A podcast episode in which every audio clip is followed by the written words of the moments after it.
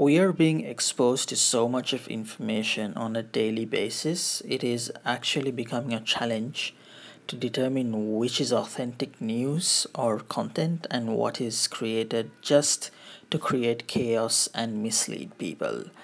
I wanted to create this podcast on fake news because I think it's absolutely important in our time and age and how our lifestyles have evolved.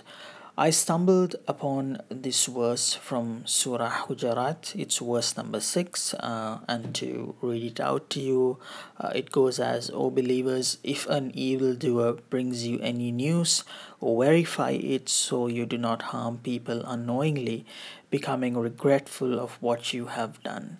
And to me, this was amazing because I can relate to it at so many levels in today's context, you know, with regards to social platforms and information being shared around there are politicians and malicious people who are actually using platforms, social platforms like Facebook, to mislead people and create hatred. I have seen this happen in my own country, and there are so many other examples around the world as well.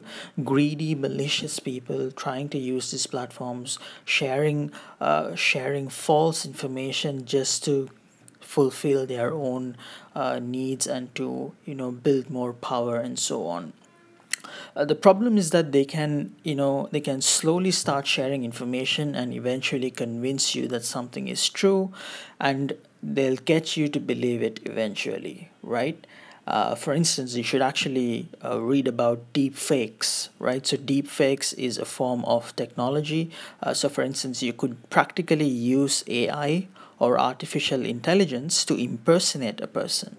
And you could create videos that look absolutely real right? So i could take a video and and you know i could uh, swap it with someone's face and voice and then you know i could make it seem that you know they are doing something which they would have never done.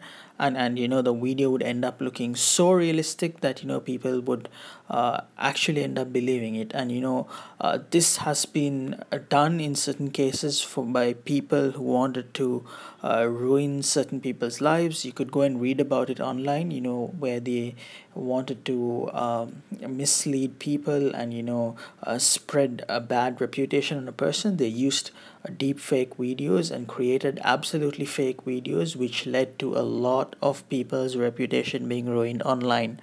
And the, and the learning for us is you know uh, when we when we first receive something of such right our natural tendency is to believe and then to sh- and then to start sharing it right? Because we want to get onto that bandwagon of sharing and getting into that viral loop and that's where the problem actually begins right? It's that viral loop. Uh, if you go back to the ayah that I read, right, verify things before you harm people, before you become regretful of what you have done. The problem is that when we receive information online, it becomes very hard to verify it, right? So if you can't verify it, it's very simple. Don't share it, right? But unfortunately, myself included we are guilty of you know falling into that trap. And you know uh, it, it's very simple. It's been made easy by technology to just share stuff. You just have to click a button and you know it, it's gone to hundreds and 500 uh, people across your network right? So and, and and also I, I think another phenomenon is that you know we need to educate the elders in our families as well uh, at least from where i come from uh, which is which i would say is the subcontinent. Um, a lot of elders don't really understand how these technologies work and how people behave online right?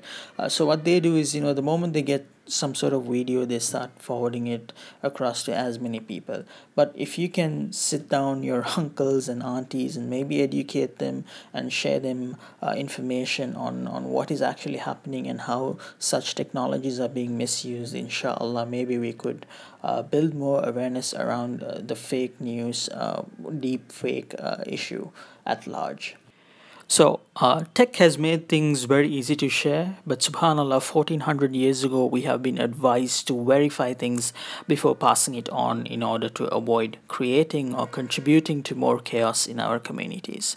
So, let's learn from that, let's absorb that, and let's put that into practice, inshallah.